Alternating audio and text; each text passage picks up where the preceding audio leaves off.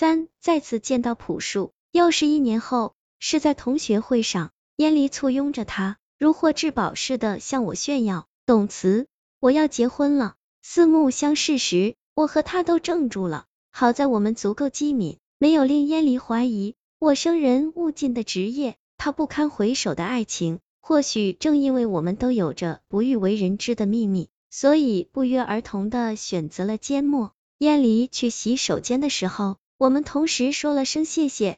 之后，我由衷的对他说：“燕离是个好女孩，希望你们能够幸福。”他沉默了一会，苦笑。我想，我不会总是那么倒霉的。离去的时候，我看着燕离依偎在他怀里甜笑的样子，心里一阵忐忑。我不知道自己隐瞒了那些可怕的过往究竟对不对，我更加不知道这样做会不会令我成为另一场悲剧事件的帮凶。我宁愿相信朴树所说的，他不会总是那么倒霉，但愿如此。然而半个月后的一个雨夜，我又一次接到了朴树的电话，他呜咽着对我说：“董慈，燕离死了。”在那个鬼气森森的房间里，我见到了面目全非的燕离。躺在尸床上的他，浑身嵌满了寒光闪闪的鳞片，就像一尾被钉在案板上的鱼。他是在看电视时被突然降落的玻璃吊灯砸死的。我吸着冷气，简直不敢相信这就是不久前甜笑着向我展示幸福的那个燕离。朴树酒气熏天的瘫在地上，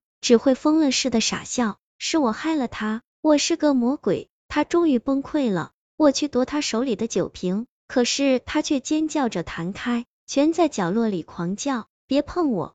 每一个碰过我的女人都会死的。”幽兰、小庆、燕离，他们都被他带走了。董慈，你最好离我远一点。他是谁？我好奇的问。朴树没有回答，因为他已经筋疲力尽的昏倒了。四，我从朴树身上翻到身份证，然后请了一个人帮我将他扔进一辆出租车里。身份证上的地址在郊区，那是一栋别致气派的独立小楼，亮着灯，证明屋里有人。我摁响门铃，片刻后门开了，一个坐在轮椅上的清秀女孩出现在我面前。她长了一张跟朴树极其相似的脸，应该是她的妹妹。我们一起将烂醉的朴树拖到了客厅的沙发上，在我替朴树清理脸上的垃圾时，女孩突然悠悠的对我说。我哥哥是不是很帅？每个女人都喜欢他，可是他们毫无例外的都死了。你知道这是为什么吗？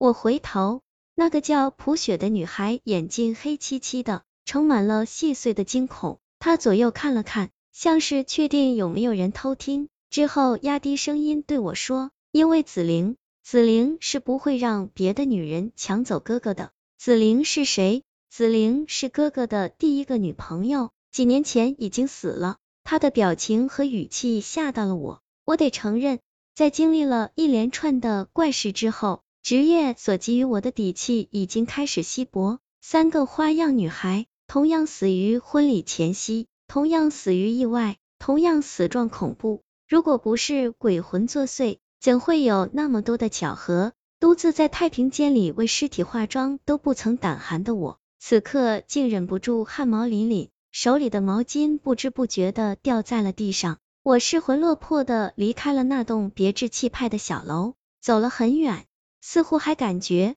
到背后的某扇窗户上有一双来历不明的眼睛在冷冷的窥视着我。回到家里，我狠狠的洗澡，企图洗掉朴树沾染在我身上的气息。朴树说的没错，他是个魔鬼，我必须得离他远一点。我不想成为下一场悲剧的女主角，可是朴树却阴魂不散的找上了我。不久后的某天夜里，我再次接到了他的电话，他像个孩子似的呜呜的哭着。董慈，你相信世上有鬼吗？